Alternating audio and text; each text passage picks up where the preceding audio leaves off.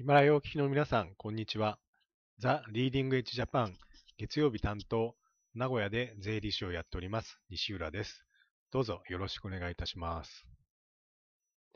今日は、この1週間、私がいろいろ動いた中で、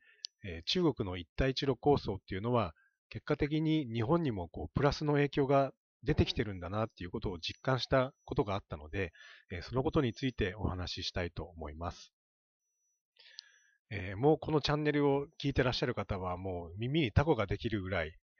もう聞いてると思うんですけども、私たちザ・リーディングエッジジャパンは、中国山東省の臨沂という都市で、今年の10月に開催される、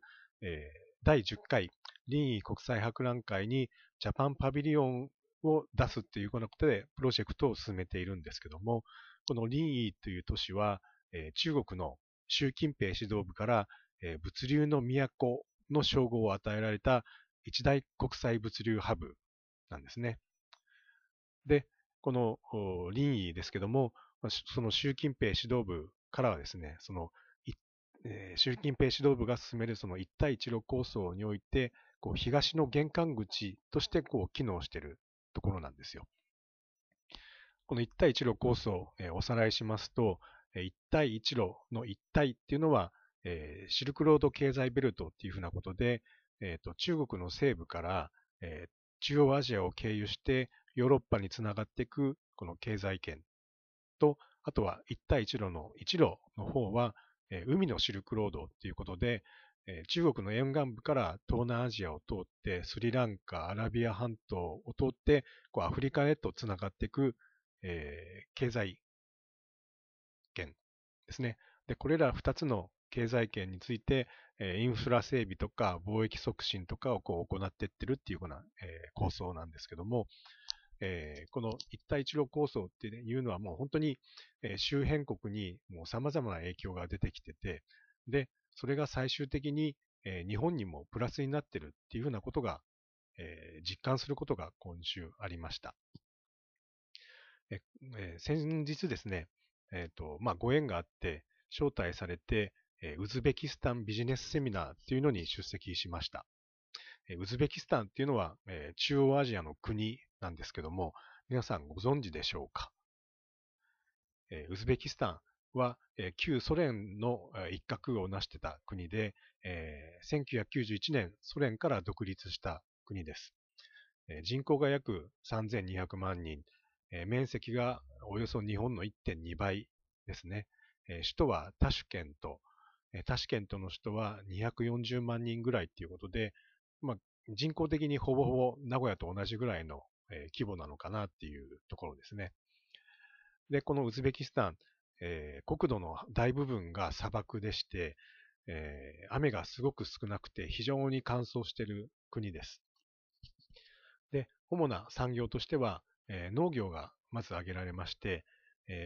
その中でも綿花ですね。綿花は結構な量の輸出輸入があるということですね。あとは穀物とか野菜とか果物っていうのがたくさん取れるところです。それから次には工業。工業といってもインダストリーの工業ではなくて、鉱物資源の工業なんですけども、金とかウラン、タングステン、銅、鉛、亜鉛、あとは天然ガスとか石炭なんかも取れるっていう国です。で、このウズベキスタン独立以来、カリモフ大統領というのが、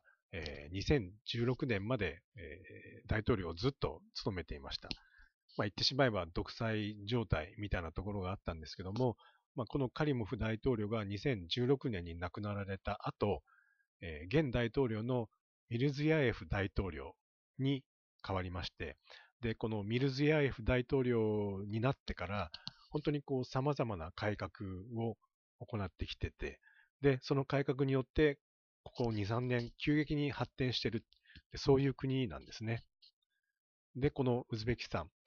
驚くほどの親日国ということで、もしかしたら、アゼルバイジャンよりも親日かもしれない。私、まだ行ったことないんですけども、もう聞いてる話を聞くと、本当に、ものすごい親日国みたいなんですよね。で、治安も非常に良くって、何世紀もの間、このシルクロードの中心として栄えた古代オアシス都市があって、その古代オアシス都市が本当に非常に綺麗ということで、近年観光地としてもこう人気急上昇っていうウズベキスタンなんですよ。で、その、ウズベキスタンセミナー参加して、いろんな話を聞いた後に、そのウズベキスタン側の方々とか、あとは、実際にこのウズベキスタンと貿易をやってらっしゃるっていう名古屋の方がいらっしゃったので、その方にいろいろお話をする機会がありました。で、このウズベキスタンなんですけども、ちょっと、地図を見ていただければと思うんですけど、非常にユニークな位置にあるんですよ。ウズベキスタン周りを囲んでるのが、カザフスタン、キルギス、タジキスタン、アフガニスタン、それからトルクメニスタンなんですけども、このカザフ、キルギス、タジク、アフガン、トルクメニスタン、これらの国全部内陸国なんですよ。で、内陸国に囲まれた国、ウズベキスタンっていうのは二重内陸国って言われてます。二重内陸国っていうのは、要するに国境を2回越えないと海に出れない。そういう国なんですね。で、ちなみにこの二重内陸国っていうのは今世界に2つだけありまして、1つがウズベキスタン。で、もう1つが、リヒテンシュタインですね。リヒテンシュタインっていうのはちっちゃな国ですけども、この日本よりも 1.2 倍大きいウズベキスタンが周りを全部内陸国に囲まれてるっていうふうなことで、こうかなり物流的に厳しい国なんじゃないかなっていうふうに思ってたんですよね。でも実際、そのセミナーに出てみると、そのウズベキスタンともう実際に貿易をしてらっしゃる方がいるということで、いろいろお話を聞いてしまいました。その方、実際にウズベキスタンから、ドライフルーツを輸入してるっていうことなんですね。先ほども言いました通り、ウズベキスタンっていうのは、大部分が、砂漠で、灌漑農業をやってて、非常に乾燥してるっていうふうなことで、野菜とか果物っていうのがたくさん取れるところなんですね。で、非常に乾燥してるっていうその国土の特徴を利用して、たくさんドライフルーツなんかが作られてるんですけども、そのドライフルーツが非常にこの品質がいいものができてるんですよ。できてるらしいんですよ。で、その、非常に品質のいいドライフルーツをなんとか日本に持ってこられないかっていうことでいろいろ苦労されて、その方は今日本にこう輸入してるっていうことなんですけども、もう単純に思ったんですね。そのドライフルーツ、日本に持ってくる上で、その物流に関してすごい障壁なかったですか？大変だったんじゃないですか？っていうふうにお聞きしたんですけども、その方曰く、いや、確かに5年ぐらい前まではなかなか難しかったかもしれませんけど、いやこの2、3年っていうのは、そのウズベキスタンの中が発展してるっていうのもあるんですけども、その中国が進めてる一帯一路構想で、本当に周辺国との物流っていうのが活発になってきて、物を流すのにもだいぶ便利になってきてる。だから日本にそのドライフルーツを持ってっていうことに関しても、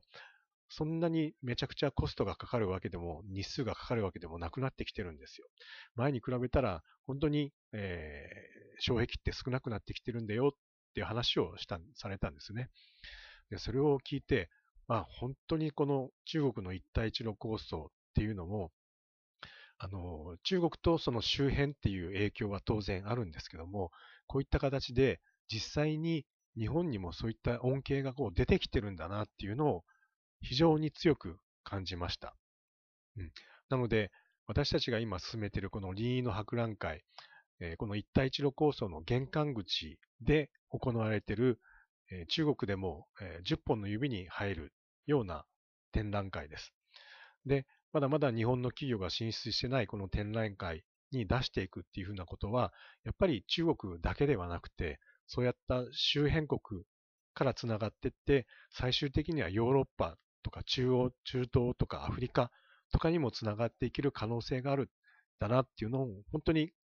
実感としてこう得たようなウズベキスタンセミナーになりました。なので、今後とも私たちこの The Leading Edge Japan は引き続きこの林沂のプロジェクトをどんどん進めていきたいと思っています。今日はどうもありがとうございました。